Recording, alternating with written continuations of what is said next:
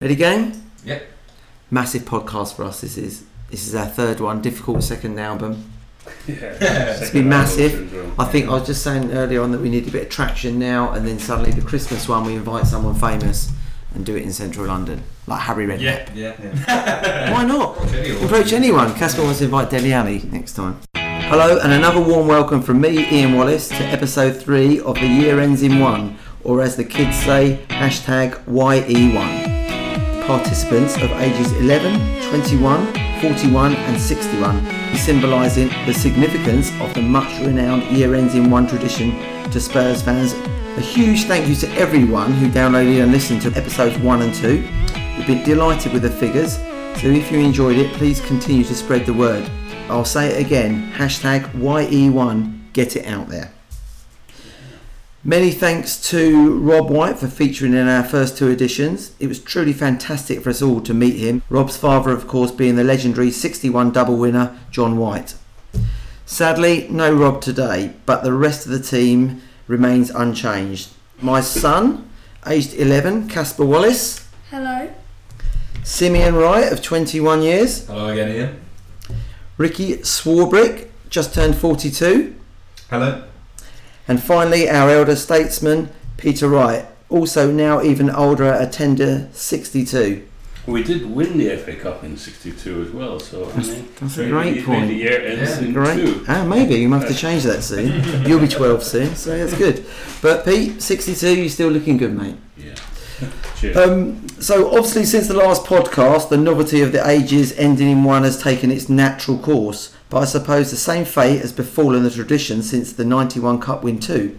As ever, there's so much to debate. But before we start, let's remind ourselves of what happened since 2nd of July. So I'd just like to introduce Sim, who's going to give us a little recap. Yeah, cheers, Ian. Um, yeah, well, to recap, we left it late at the lane against Villa on day one. We were second best by VAR in Manchester. Well, somehow managed to leave with a point. Then showed absolutely nothing against Newcastle in the third game and blew full North London bragging rights in game four, but on the whole, another useful point. All this coming after finally lifting our voluntary transfer embargo with Tanguy, Nsessignon, and a Lo Celso alone also. In the meantime, Jack Clarke of Leeds bounced in and straight back out, whilst Kieran took a trip right back to Madrid. So yeah, it seems Levy has loosened just a little bit, but sadly didn't buy the baller. Yeah, Sim, there's some good puns in there. Hopefully, everyone, everyone got those. I think I think for the older generation of our listeners and me and Pete, it possibly sounds uh, that little sketch was like a, a young Ronnie Corbett. Do you think? yeah, some good comic timing coming across. Good there. comic timing. Yes, I like it. I like the Oh. Tanguy and Sessegnon. Cool. Right. So, Ricky, what would you like to bring to the table to discuss uh, for this this episode? Yeah, so I'd like to start by gauging everyone's level of satisfaction regarding the transfer window. It's been the first one in a year that we've participated in terms of new arrivals. I think it's a good time to talk about the transfer window because we've had a bit of time to assess the new signings and also the European transfer window has just closed. Yep. What, what do you? Does anyone think that our best signings possibly were the ones we kept? Like now the tran the European Manager, transfer yeah. was the manager, obviously. I- yeah. I've changed now, yeah. I've changed my opinion on this because when we didn't sign anyone a year ago, people were negative about it. But I, I remember saying, "Don't be negative because we've kept everybody. That's the most important thing." But I think if you don't refresh, Yeah. then cliques form. Maybe there's a couple of different groups within the camp. The ex-Ajax players, you know, Eriksen, Vertonghen, Toby Alderweireld. They're sort of one group, and I think there's another group of like Kane, Dele, uh, maybe Son as well, Dier. I think we've allowed cliques to form, and I think those three, Eriksen, Toby, and Jan Vertonghen, they're the ones that want to supposedly want to leave. And I, But do, do have you actually heard that though, Ricky, about Well, those click? Or, like, but here's the or is that just like an thing, assumption? You, you, there's a lot of rumours. So I don't want to talk about rumours, but you can only all you can do is make a judgment of the things that, that are actually done and said by the players and by the manager and by the club, and try and and try and interpret those things. So sort of reading between the lines. To, to me, you can see different groups there. It's not it, but it's, so it's just my opinion. Yeah. That, that's funny you say that because me and me and Casper, we, we watch a lot of well, you watch a lot of stuff on Instagram and YouTube. Do you, do you, I always see when the squad are training, Yeah. I sort of always see a lot of togetherness. Do you see that? Yeah, well, and then sometimes on like YouTube videos, they're doing like challenges. They're they're it's there's no like bad blood. There's it's always Yeah. like they're all together and everything. Yeah. They're all laughing at each other. I don't know. Perhaps I'm cynical. I I kind of imagine that those are, have been scripted and marketed. But Well, Ricky, you are Mr. Glass half full, so yeah, Sim, Sim wants to. yeah. Yeah, but it's a pattern that I haven't really thought about. The fact that those are the three who are out of contract. I mean, they, they train with each other then in the dressing room. They will have their own discussions. I don't know for sure if they play together all at the same time. Obviously, Toby and Jan did. I assume Eriksen was probably at Ajax at the same time as them. yeah. Yes, it But- was. Possibly not a coincidence that they are the three who are seemingly running down their contract. I believe Jan Jan's contract's up at the end of the season as well. Is it? Yeah, I think I think we'll come on to that a bit later Yeah. about Yeah, we- contracts. but, Yeah, but again, so judging by, by what we see and what we know and what's said by the players and the managers, I wanted Trippier to leave, Really? but until yeah, because I I didn't think he was good enough. I think Trippier is really overrated. I think he had a good half a season for us. Good World Cup. Yeah. Good, he had quite a good World Cup, but I think a lot was made of that. I mean, he scored a good free kick and he, he took some corners. And he wasn't terrible in the World Cup, but I feel like he was not as good as, as perhaps everybody remembers. I was- I. I thought he was, wasn't good enough last season. I thought he wasn't good enough to play for Spurs. So I wasn't I wasn't disappointed when he left. But again, so you know, judging by things he's said since he left, um, and he's been really negative about the club. That proves that there is that there are some issues in the dressing room. Whether it, maybe it was just him. I think I think you've got a point with Yeah. the. I think that with the freshening up of the squad, I've got mixed feelings about this transfer window. I saw a lot of frustration in Poch in press conferences. Yeah. and, uh, you know, before that window closed, the last window that's just closed, I think it was last Monday. Um, he was quoted as saying that this was the worst period of his life at Spurs.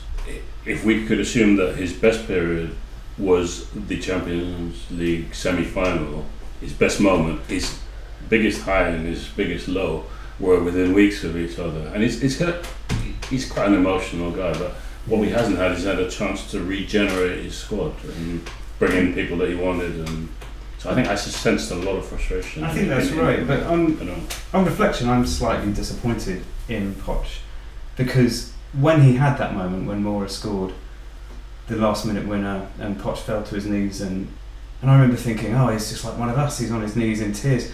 But I realised with hindsight, after all the things he subsequently said, that they weren't tears of joy for Tottenham Hotspur. They were tears of joy for Maurizio Pochettino. You think? Uh, Yeah, and I think he, he very much that moment he, he he felt like he outgrew Spurs. He immediately after that game said, "Well, I might as well leave now."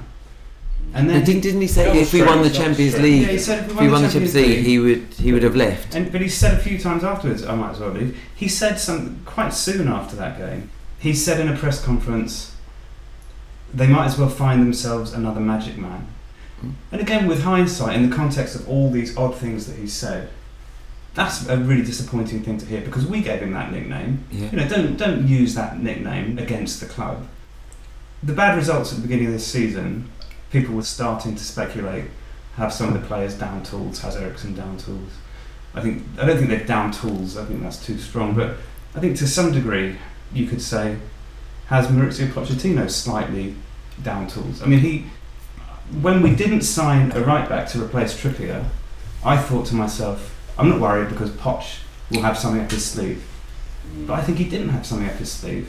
No, he's And- got Sanchez out there. You know, Yeah. It just doesn't, And-. We said on the last podcast, we all agreed on the last podcast that we thought he wanted that Man United job. I, I'm just worried now that he is sort of mentally Yeah. decided to move But do you, on. but do do you think it's like a classic cry for help? You know, he's going, he's not getting what he wants behind the scenes. No, I think he's. Remember, he had two windows where we did absolutely nothing. yeah, He's not been able to regenerate the squad. Yeah. I heard somebody say that there's this interesting stat with Liverpool and Klopp's first game, which was actually against us. Hmm. There are only three of those players at the club now who played against us.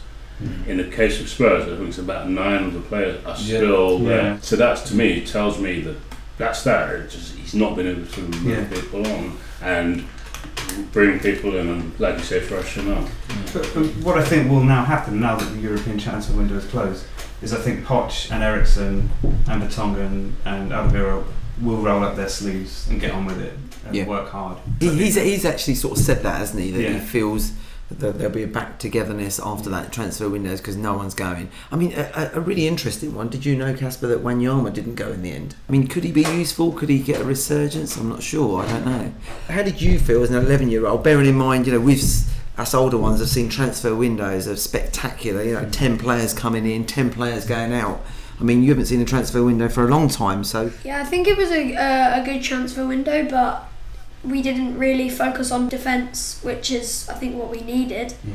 because although Sessegnon can play left back and left wing back, we mostly focused on midfield, which I don't think we well now that we started playing, I think we did need, but when we were actually in the transfer window, we already had like Dele, Eriksen, Wanyama, and all of those players. So I think we got a bit overexcited on all the midfielders that were linked to us, and I think we just signed them and didn't really think elsewhere. me and you saw a little when we watched the game on Sunday, a little cameo of Lo Celso. He did about two things, and I quite exciting. Do you think? Yeah, because if you're a player, like those little things can change fans' minds about you. What, what, do, what do you think of Ndombele? I think he's good, but when you look at the videos, he's. I think he needs to become more engaged with all the other people in the squad because he's basically just hanging around Moussa Sissoko all the time, and I don't think he's grown a, a bond with Yeah. other people in the squad yet. So I think he needs to settle in. Did you watch the Villa game? Yeah, I, I was at that game and I thought that he looked like a player, and Mhm. particularly when he scored, you know, he just wanted Yeah. to get back to the halfway line and let's win this game, and I, I liked that about him. You know. It's, it's interesting what Casper says it? about um, possibly we didn't address the defence when maybe I mean we, we've been left without possibly orthodox right back apart from Mm. apart from Walker Peters. But actually, if you look across the board in the Premier League, I think City are down now because they they've had the injury to Laporte. They've let Kompany go. I think City are down to Fernandinho and Stones as their centre half pairing. So possibly, possibly that's just a trend within the league. I mean, Arsenal, I'd say, still don't look particularly secure at the back. They've, I mean, Arsenal brought in Luiz, didn't they? But they've still massive question marks with them defensively. United have brought in Maguire. Okay, he's he's a very good signing, but he doesn't seem to have particularly made them watertight. It's still it's mm. still uncertainty. But who, So- who do you think Sim will be our first choice defence like for this first before the next transfer Um, or the whole back four. Or, yeah, hold back four. Um, I think he's. I think he's looking at Walker Peters, um, probably Rose, but possibly Sessegnon. I, I, it's it still remains to be seen whether Sessegnon will be will be a left back or if he'll operate out the pitch, I get and then hopefully Toby and Jan. Yeah. I just get the feeling Walker Peters might not be good enough. But we'll, we'll have to wait and see. I'm with you, Ricky. I just Yeah, he did look good in the first few games. Yeah. Like in some of the friendlies, he did look. He Quite did look good down against Inter line. He just needs he needs more. He needs Yeah. to trust himself more going forward because Yeah. I get. I think he's very solid defensively, and I think he's um, maybe he's not electric, but I think I expected him to be fast because of, because of Kyle Walker. Yeah, I mean, a lot of the time I just see a lot of green in front of him. yeah. Whereas Walker, Kyle Walker, original Kyle Walker, Yeah. would just burst into that space. Yeah. Trippier might put the cross in a bit earlier.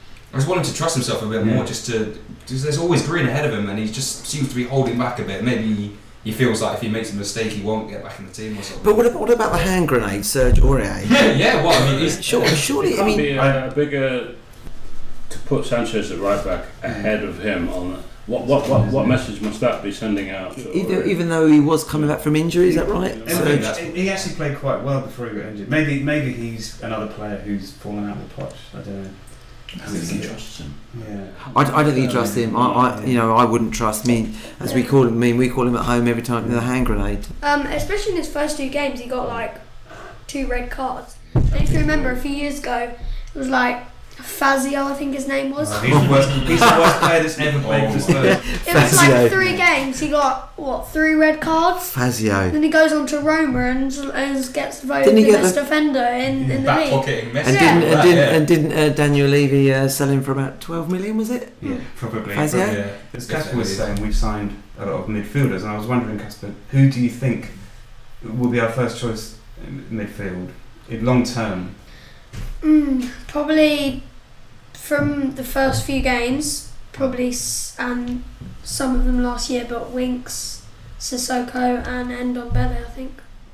Yeah, it's a three, and then Yeah. and then the the th- I- one I just striker. can't really see Dele or Eriksen even getting in the team now. I think when they play behind I'm- Kane, I'm in with the- you on Eriksen, but Yeah. I'd always play Dele. You I'm, can't see Eriksen getting in the team. I'm just fed up with Eriksen. I, I, Yeah, would you have I, let him- I, wanted to, I, I think I think it's a mistake that they didn't get rid of him. I, I think he Oh, really? Uh, yeah, I think he, he was a bad influence in the dressing room until this European window is shut, and now hopefully he will roll his sleeves up and work hard. But I, th- I think he really works hard. I I think he's a really misunderstood player. He covers Yeah. more, his stats are like he covers more ground than Pogba, twice as much ground. Pogba's massively overrated as well. I mean, Yeah.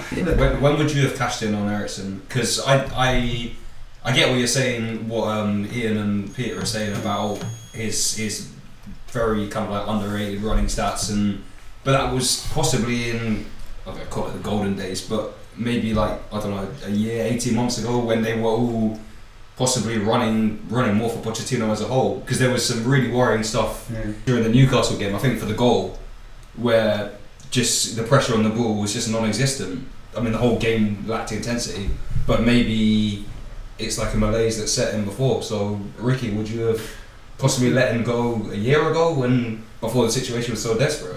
I would have sold him probably this window, but nobody wanted to buy him, did they? We now don't sell to Premier League rivals, which is which I think That's, is a, a, that's a step forward. that's a step Yeah. forward, and it's the That's a- reason it's the reason we, we- we didn't point. take much money for Trippier. So we're no longer a feeder club for Man United. That's a great step forward for us, isn't it? Yeah. Mm. You know, because you think in the past, over the past transfer windows, on deadline day, did, did Carrick go on deadline day to United? Berbatov. Berbatov. Yeah. You know, Sheringham, Sheringham. that was deadline day. I don't know if it, but yeah, but again, it's a gravy train up there. Whereas West Ham used to be our feeder club.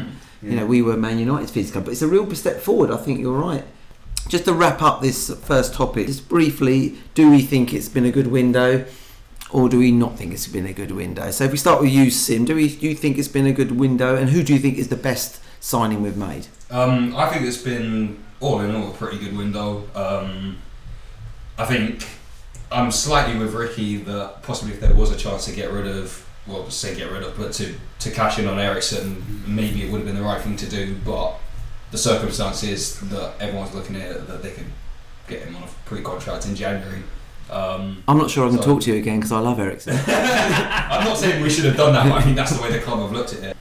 And I suppose if the player doesn't want to sign, then he doesn't want to sign. But on a more positive note, I'm very, I'm really, really excited about Sessegnon. I think he's got a, he's got a real point to prove. He, he might sta- he stagnated a little bit last year, but in possibly quite a poor team. A lot of our people at Fulham.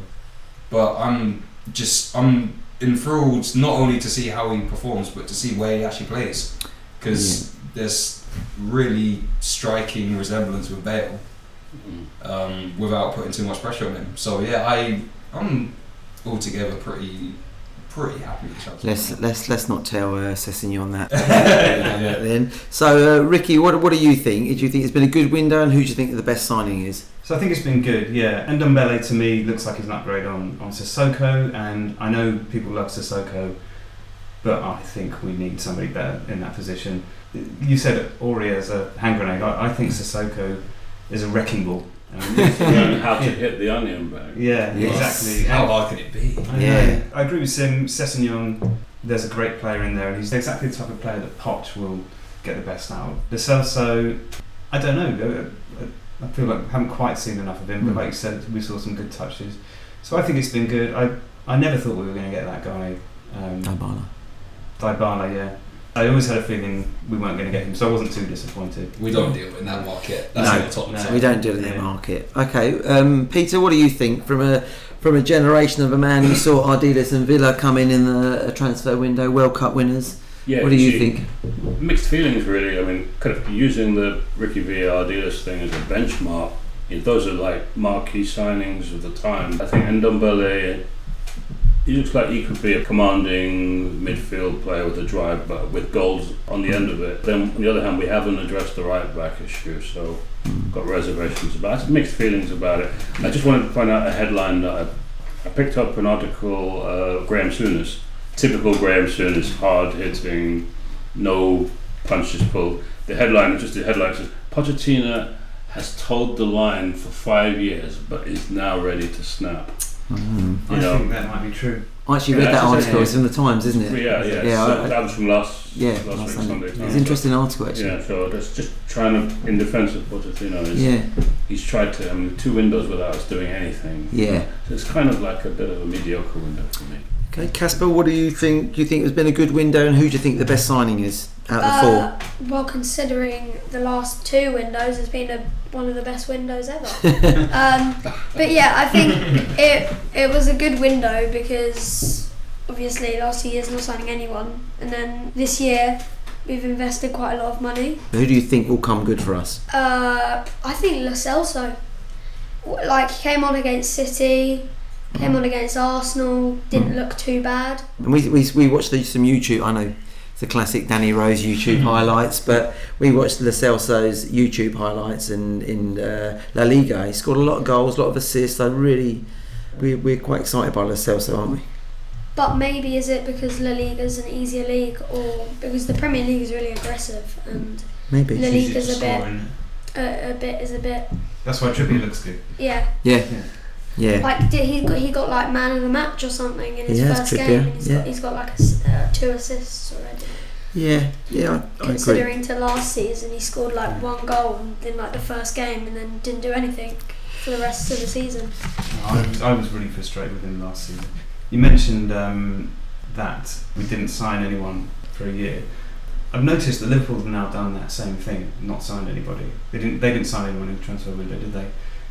And I just wonder. Not big players, but I think they didn't sign anyone, did they? they signed like a 16 year old for like one million. Yeah. Oh, for Fulham. yeah. Yeah, or something. Yeah. So I just wonder if we've set a trend here because in this era where players are now so expensive, um, I, I wonder if more teams are going to deliberately skip a transfer window and, in order to like save up and then and to give yourself a bigger budget yes. for the next one so that you can afford the type of players you want. That's a great point. I just want to throw something out there. Possibly Yeah. this might be for another podcast.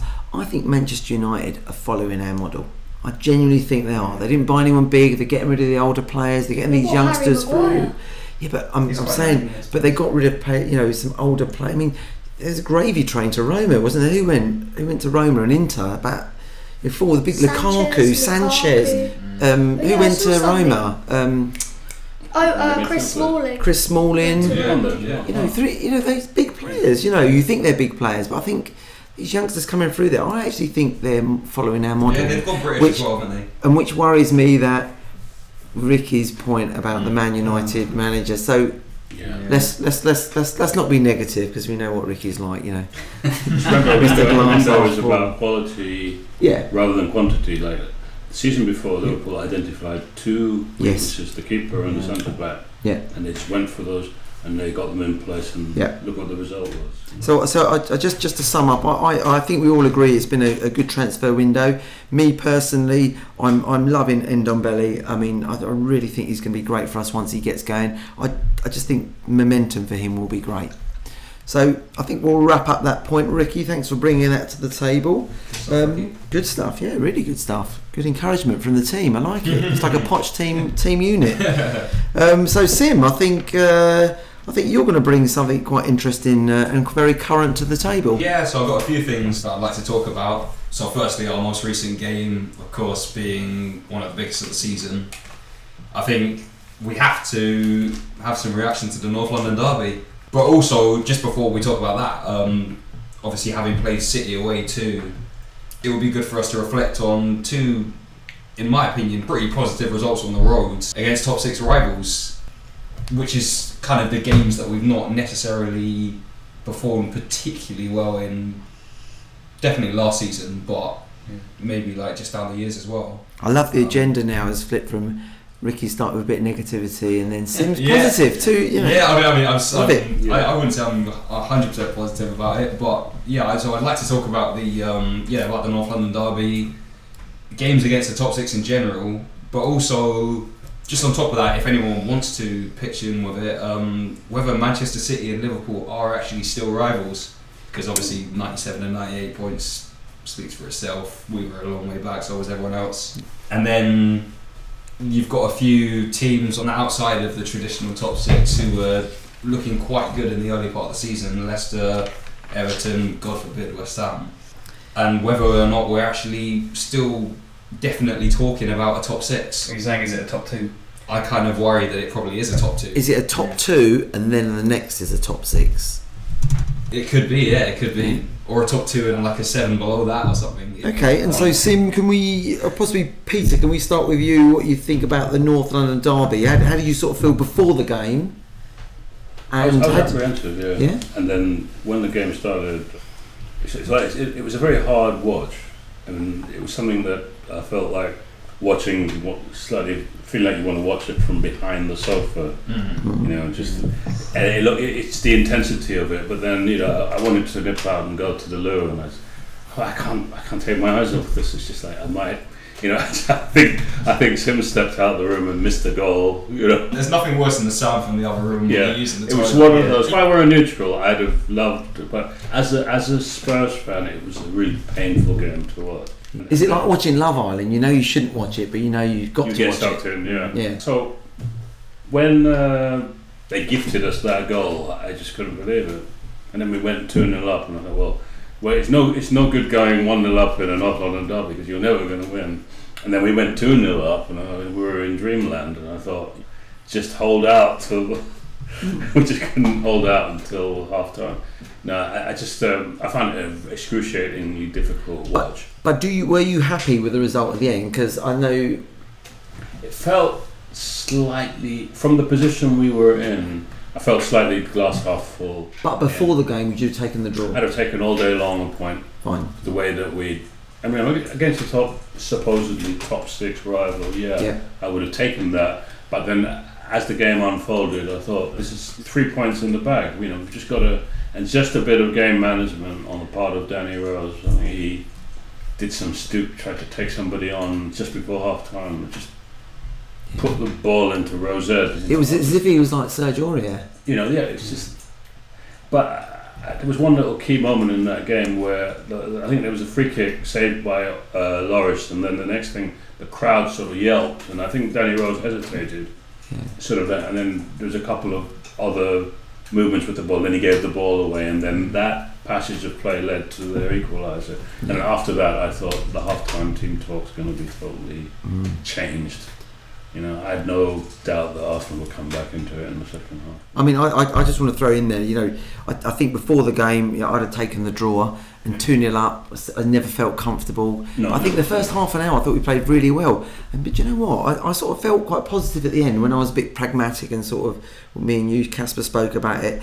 I just think they're terrible at the back. I think Arsenal will get hammered by some teams. Yeah, because- yeah, and I think we'll get better.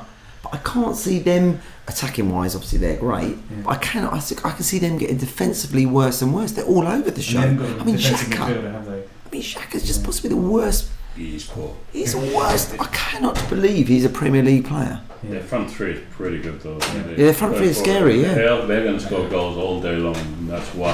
That that means that they'll be in the mix for the top four. I think. But you know, I think they're going to. Conce- I think they're going to concede a lot.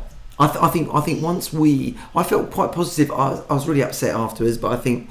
I think once we get our momentum going, I really think we are better than them. We will get momentum going. We'll get our players back. I just think. Mhm. I just don't understand what's happened to our defence. Like a few seasons ago, we had we conceded the fewest goals Mm. in the league, and it's, it, it's the same players apart from Carl Dismantled Walker. it.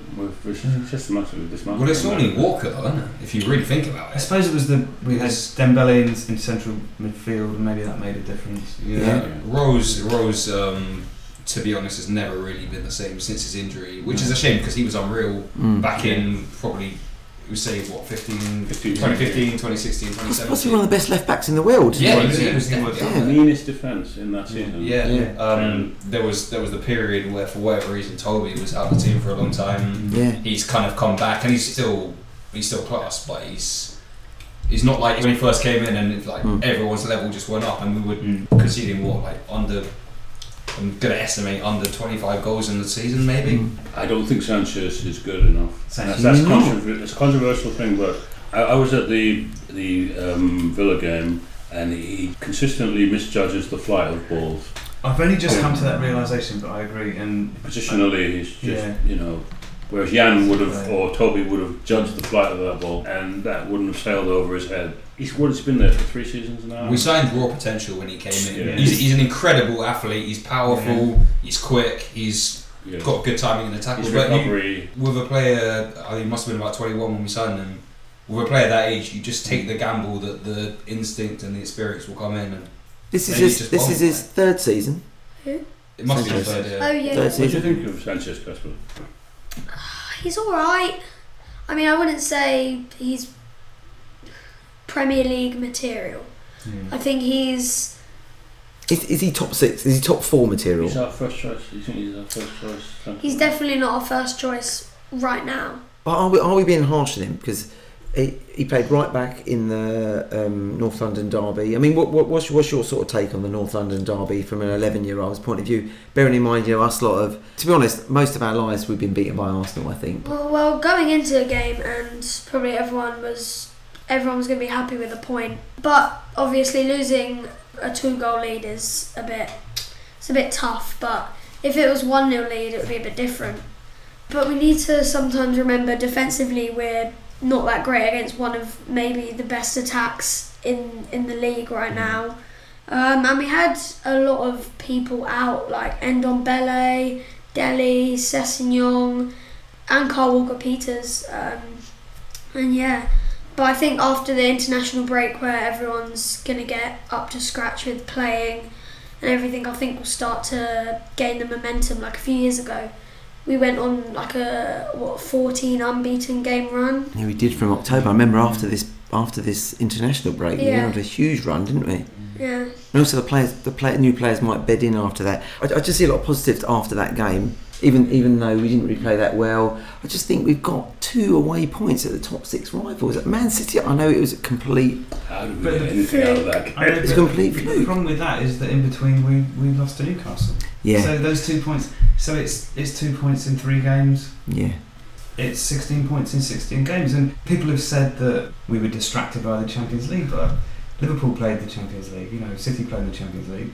I don't think the players were distracted by the Champions League. I think the fans would have been distracted by the Champions League, and we sort of haven't noticed how bad that is. 16 points in 16 Mm. games. It's relegation form, and also the reason we haven't noticed is because if we're in a bit of a mini crisis, well then so are Chelsea, so are Arsenal, so are Man United, which is which is the reason we got in the top four, and it has papered over the cracks. I, I just think I, I keep going back to, and we talk about momentum a lot. I, I think once these players start to play, you think Ndombele's hardly played. Was he played one game, two games? One and a half. Well, One and a he played in. He played at Manchester. He played at City, didn't he? at But he's, he's played two games, yeah. But we, we're gonna, you know, we're gonna get Yeah, like, yeah. a, we're gonna get a new bit of, you know, Yeah. impetus in this thing. You know, we're gonna get Lo Celso's gonna come in. I think you know, he's starting to start. I just think we got to the international break. Yes, Newcastle was a was an absolute train crash. But you think if, if we had have won beat Newcastle, we'd be sitting here completely different now. Do you That's agree? But it would be to Ricky's point. I know he's going to butt in negative, but I think. But Ricky, you're right because I do That's think right, it is right. paper, but I do think it, we pa- it's papered over the cracks, and possibly Newcastle was what we needed, and it might sort of focus everyone's minds. Yeah, it dates back to the Burnley game last season. Yeah. This this poor run started at Turf Moor. Yeah, that was a shocking game. Yeah, and, and I think it, that's if it, it is relegation form since then. Yeah. Do you think as well, you know, to going back to the transfer window, that Dele has not Dele had a shocking season last year, but I just felt Well, when he his came on by his standards, but I think you know, he he's a big season for him. You know, he's not. I don't think he is an automatic for the England squad. Do you think he's hungry? I think Dele's it's a. massive season. And him. him coming on, I don't know about you. Me and you said that he, we felt he looked quite I noticed that. He looked like he'd been working out. He Yeah. looked buff, Yeah. didn't he? and I and I felt he's possibly a bit bigger and a bit. Yeah. Uh, and I think he's So he just seems a bit more focused over the summer. Yeah. I haven't seen pictures on his Instagram of him. I don't know, Yeah, like- with scantily, scantily clad girls in bikinis. Because I think last season he was acting a bit like a child Yeah. when w- off the pitch. He was, wasn't he? But I think now he's he's noticed that he hasn't had the best of seasons. He had lots of sponsor, sponsorship Yeah. stuff, didn't he? You used to always see him on Instagram with sponsorships. But I spent over the summer and I think he, uh, he he felt like he was in like a dream world and he could do whatever he wanted, but yeah, he didn't focus on the thing that but he should be doing. that's a good point actually. He can And I think he's it's a bit like school up when you've when you're in year eleven you have to like knuckle down. I think that's Yeah. what he's trying to do. He's like focusing really hard. Quite poignant, Casper. Has just gone into year eleven. Well done. What? Just gone into year eleven. No, year seven. Exactly. Year Yeah. seven. Sorry, year eleven. Year seven. Uh, I'd yeah. just like to just like to plug a um, talking about Dele, an article from a friend of mine, a very talented young journalist called Frankie Christou, on his blog entitled "Out from the Back," and he's basically exactly what you've said about Dele. It's a massive season for him. So the article's called "The Make or Break Season for Dele Alli is finally here." It basically echoes what we're discussing around here around this table. I agree. It's good signs from Dele in that game. He seems to have an aura about him. It's, it's, it's something that he, he brings to the pitch that's just very, very, very different. I wouldn't say, I wouldn't go as far as saying, like, I don't know, like a Cantona or someone like that, but it's just good to have someone that everyone else kind of dislikes in a way. The last, the last, Got that fear factor about Yeah. Yeah. the last, the la- if, if you if you're concerned with all that noises in the background, Peter's just brought us all some beer out, which is brilliant. Fuel everyone. E- even even Casper's having a can of Kronenbourg at eleven, so hopefully he won't phone Childline. Um, but but I just want to go back to Simu. It's a great point about Dele because in our last season at White Hart Lane, I remember the Chelsea game at home. He had that presence. He just drifted on that back post. He was bullying players, and you know that that season against I think Watford at home, he scored that great goal. He he was brilliant that He's got season. that arrogance about He's got that him, arrogance, and I, I, like. think you know. I think he could come back.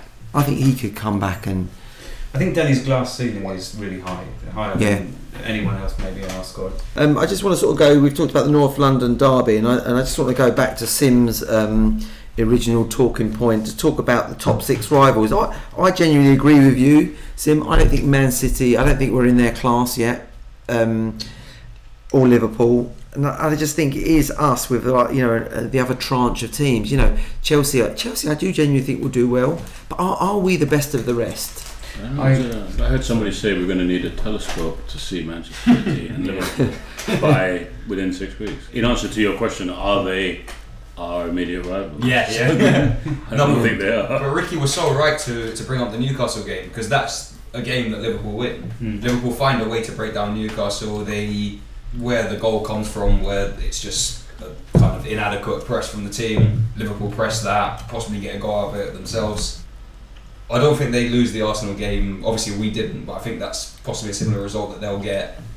But I think they just find a way to deal with Newcastle. And actually, there's one thing that does really annoy me about the talk about our kind of poor away record against the top six, and it's the fact that if you look across the line, who of the top six apart from City actually win these away games anyway? No one. It's a stupid Yeah. stat. It's a stupid stat. Everyone has a bad Yeah. record. So we've gone to City and got Yeah. a point. We've gone to Arsenal and got a point. I think I think Liverpool last year, the only game that they won was um, in the top six away from home was against us, and that was at Wembley. That's a great. That's a great point because I, I, I, you know, I never thought of that. I've been brainwashed.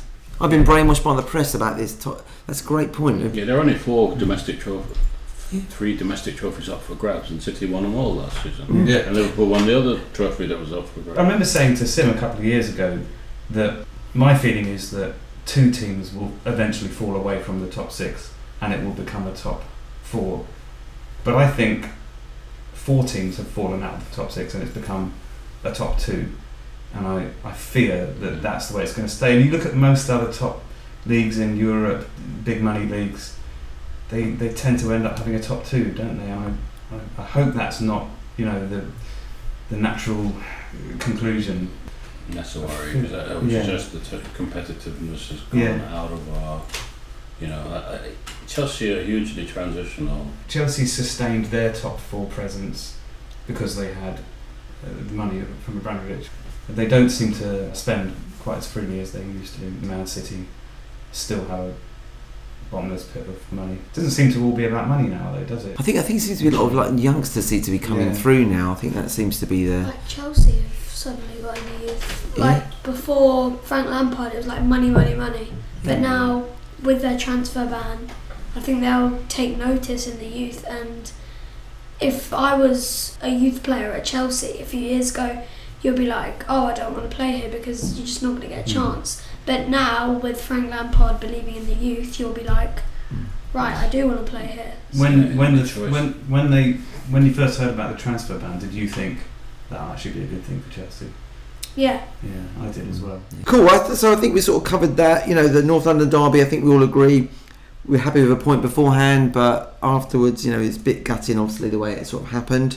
Um, I I actually backed Arsenal uh, to draw um, when we were two 0 up because I just saw it happening.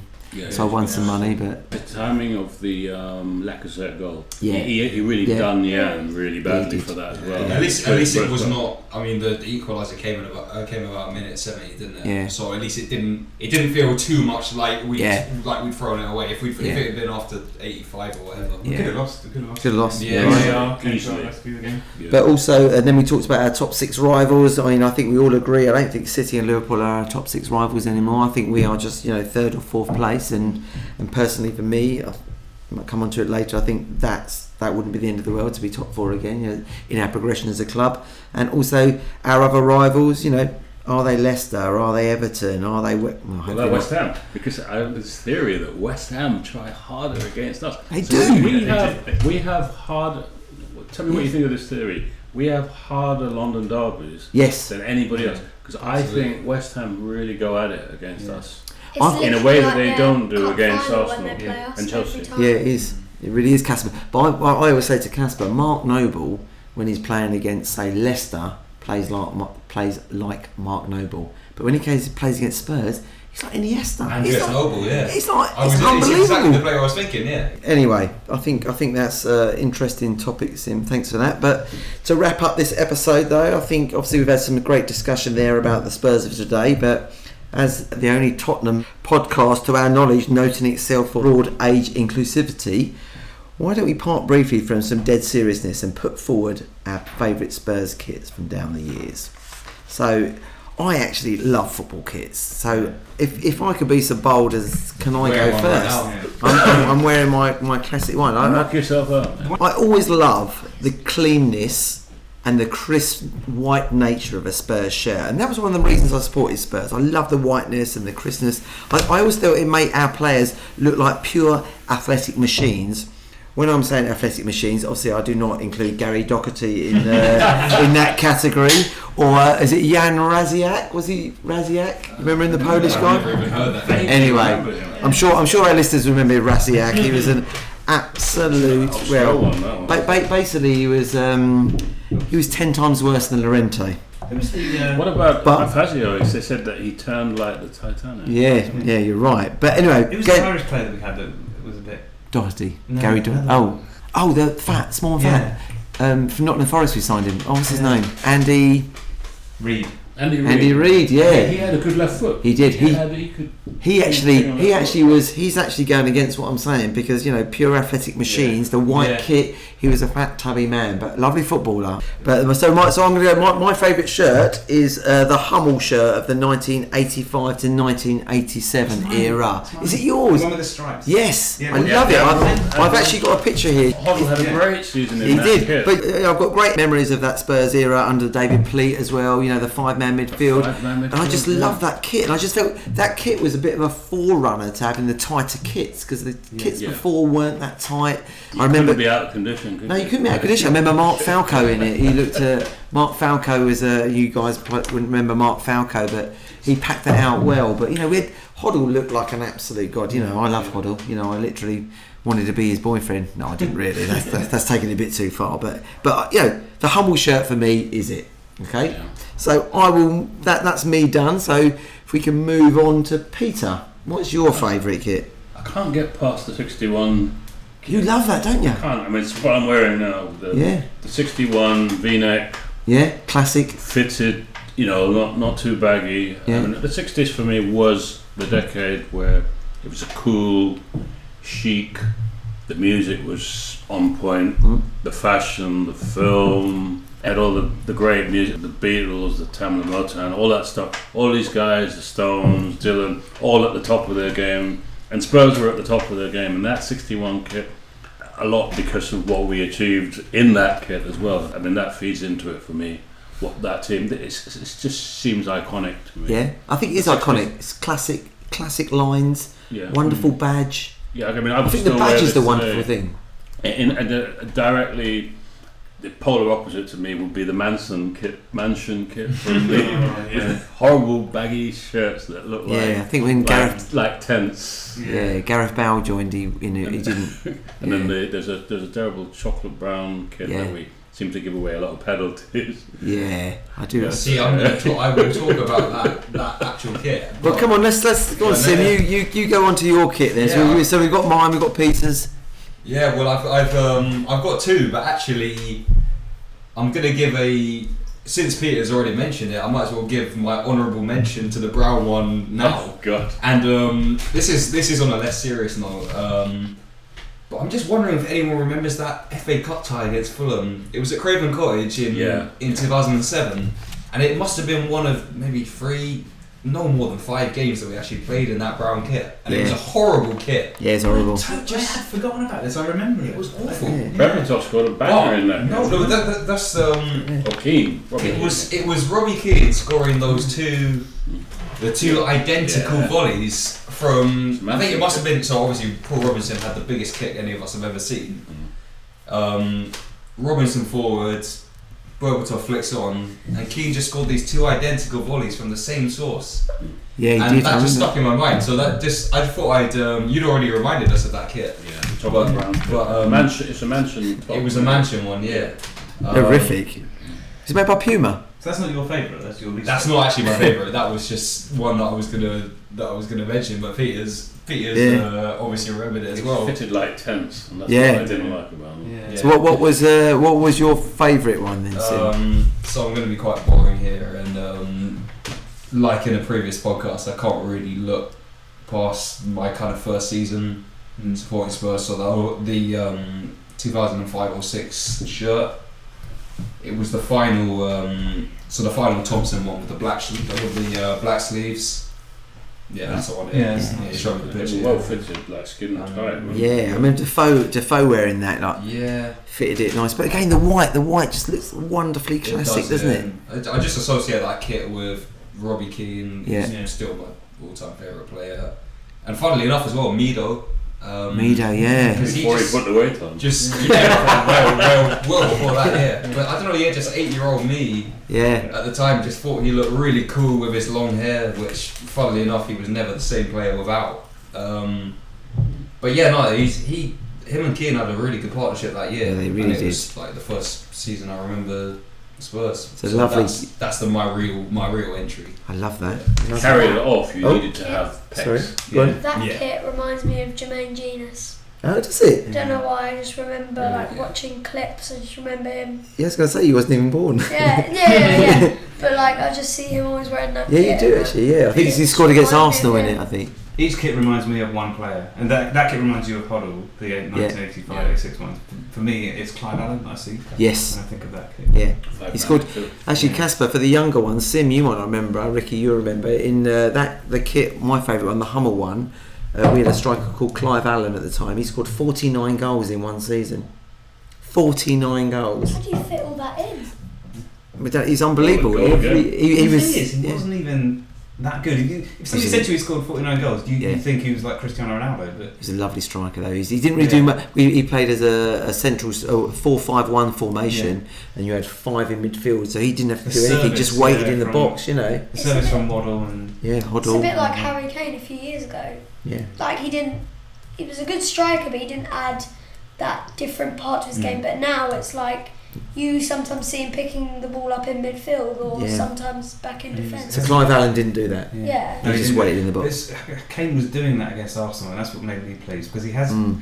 his form hasn't been great, has it? But he looked good again against Arsenal, and he was doing that thing. That The one from the shot from the angle that hit the post that was Wow. that was Kane. Classic Kane. Even, even though it didn't it didn't go in, I thought What that technique. was It looks just like the, sight, the his goal. there. Like. I remember when he scored at White Hart Lane where we had it where he had his broken nose, he had his mask on, he threw his Yeah. mask off, and then everyone Yeah. just piled. Where he bent him from the touchline. That was against Arsenal as well. It was, yeah, great days. Um, Caspar, what were your favourite kit in your short? Uh, but bearing in Uh, mind, every year they change kits now. Yeah. Uh, well, probably the same kit that Harry Kane scored that goal that I was just talking about a few minutes ago, mainly because It had That the stripe, it had the yeah. diagonal stripe. Is it made by Under Under Armour? Armour. Yep. Yeah, it was a I good one. have the same kit with Alli on the back. Yeah, you do, yeah. But yeah, I just remember it because I remember Dele Alli scoring that goal away at Crystal Palace. Oh, He, yeah. Uh, Eriksen headed down, flicked over his head, and then put it in the bottom corner. Yeah, I like that kit, that, that one. The I Under Armour one with the stripes down there. well. Yeah. I remember when he scored it, Danny Rose was like, oh, Yeah, it was Yeah. funny, yeah. Yeah. 15, 16, We got a lot of stick for that kit though, didn't we? Because there was the old joke about um, the seatbelt for when our season crashes. Yeah. I didn't know that. Didn't hear that. No, I didn't Funnily know enough, that. that season, I think the joke was our season crashes in February or March, but funnily enough, it didn't crash till May, was it that year? Yeah. When I we mean- were in the. I mean, that title race. season, if Leicester got relegated the season before, we would have won the league. Oh, let's not go there. Let's, If let's not. if Watson ladies, That's yeah. yeah, yeah. totally. It's not. And uh, Ricky, your favourite kit to wrap up the episode? It's my favourite's the same as yours, the 98586. Yep. Uh, because that is the correct answer. Do you think that the sponsor is a big part of it? Because the sponsor, I just think I love that Well, sponsor. I love that. I love that it's a blue sponsor. We always have to have red now. I don't understand why. Uh, I think it's such a brilliantly designed shirt because, like, I've been disappointed with some of the recent Nike ones. Last season's one where you had the um, the gradient coming up from the bottom. Apologise to Tim, I think you've got that one, haven't you? I do have it, but I I don't got like it I think it's. I think Casper's that's, got it on. Oh, you got it on. and so apologies, Casper, but I just think that was that's a really, to my mind, that's a really bad design. Yeah. It makes people look like they've got beer bellies. Yeah. And it, it reminded me that whenever they try something a bit different, it never works. And this one, they tried something a bit different, and it just looks so good. It's so cool. It's so 80s and retro. It's just such a great design. And I wanted that kit so badly. And I said to my parents, "Can I?" I was like 10 years old, and I was like, "Can I have a Tottenham kit for Christmas?" And uh, I unwrapped it, and it didn't have the graphic on it, did it? Because it was the new one. It was it Oh, was the yeah. 1980s, and I was so disappointed. I had to, Christmas. yeah, I know. I had to, I had to, I had to feign joy and surprise. Well, I, hmm. that that's that's. I'm glad you like the same kit as me, Ricky. But you've really upset Casper, and he's crying because you've uh, Oh, you've, sla- you've slated off his shirt he's got on. So we might have to wrap up now. Sorry. Anyway, as, as, as we are we are wrapping up now, so thank you everyone for listening to episode three of the year ends in one or hashtag YE1 as we're all getting a bit trendy. Um, hope you enjoyed the episode and um, tell all your friends and uh, look out for the next episode. And I'd just like to thank all you guys and hope you enjoyed it. And thank you, Peter, for bringing the beers. Plenty more where that. Thank you. See you next time.